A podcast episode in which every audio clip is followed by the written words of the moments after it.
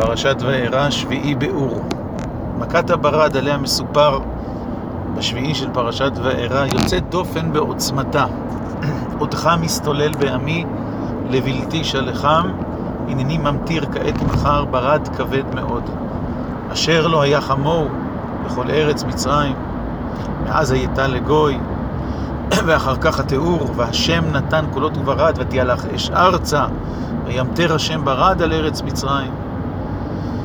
ולפני כן, אנוכי שולח את כל מגפותיי אל לבך, בעבדיך ובעמך, בעבור תדע כי אין כמוני בכל הארץ. זאת אומרת, אכן מדובר כאן במכה שהיא מכה קיצונית ביותר, והיא מתוארת כשונה מהותית מכל קודמותיה.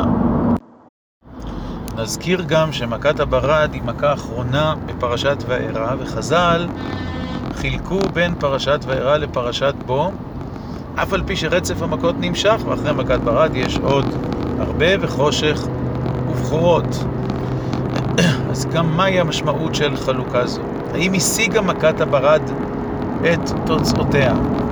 ובכן, אנחנו קוראים ויקרא פרעה למשה ולאהרון ויאמר עליהם מיד אחרי מכת הברד: חטאתי הפעם, השם הצדיק ואני ועמי הרשעים. אז הוא אומר להם: העתירו אל השם ורב מהיות קולות אלוהים וברד, ואשלחה אתכם ולא תוסיפון לעמוד. לכאורה יש כאן כניעה ללא תנאי, ולא רק כניעה ללא תנאי, אלא גם הכרת השם ותשובה. השם הצדיק ואני ועמי הרשעים. פרעה מכיר בחטאו, הוא מבין שהוא ירשיע, והשם הוא הצדיק, והוא גם אומר להם: אשלחה אתכם ולא תוסיפון לעמוד, ולא חצי ולא קצת ולא הרבה וכולי,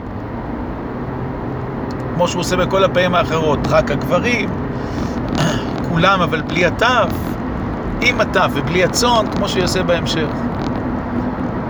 ובכן, אם הדברים הם כך, מדוע באמת הסיפור הוא לא מסתיים כאן? אם פרעה הכיר, האם לא השיגו המכות את מטרתם להודיע את שם השם בעולם, בשעה שפרעה אומר השם הצדיק ואני ועמי הרשעים? ואכן בתחילת פרשת בו יש תשובה לכך: כי אני הכבדתי את ליבו ואת לב עבדיו, נאמר מיד אחרי אה, מכת הברד ולפני הרבה, למען שיטי אותותיי אלה בקרבו. אבל יש גם מטרה נוספת: למען תספר באוזני בנך ובן בנך את אשר התעללתי במצרים ואת אותותיי אשר שמתי בה.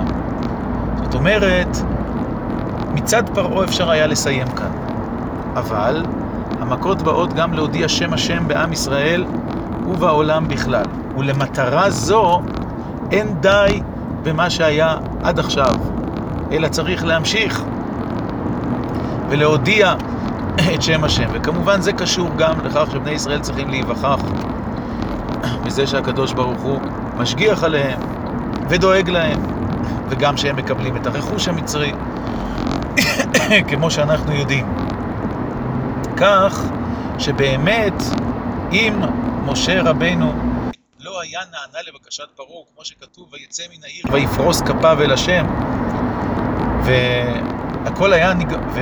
והיה אומר לפרעה בסדר, אנחנו נצא ואחר כך אני אתפלל, הכל היה נגמר.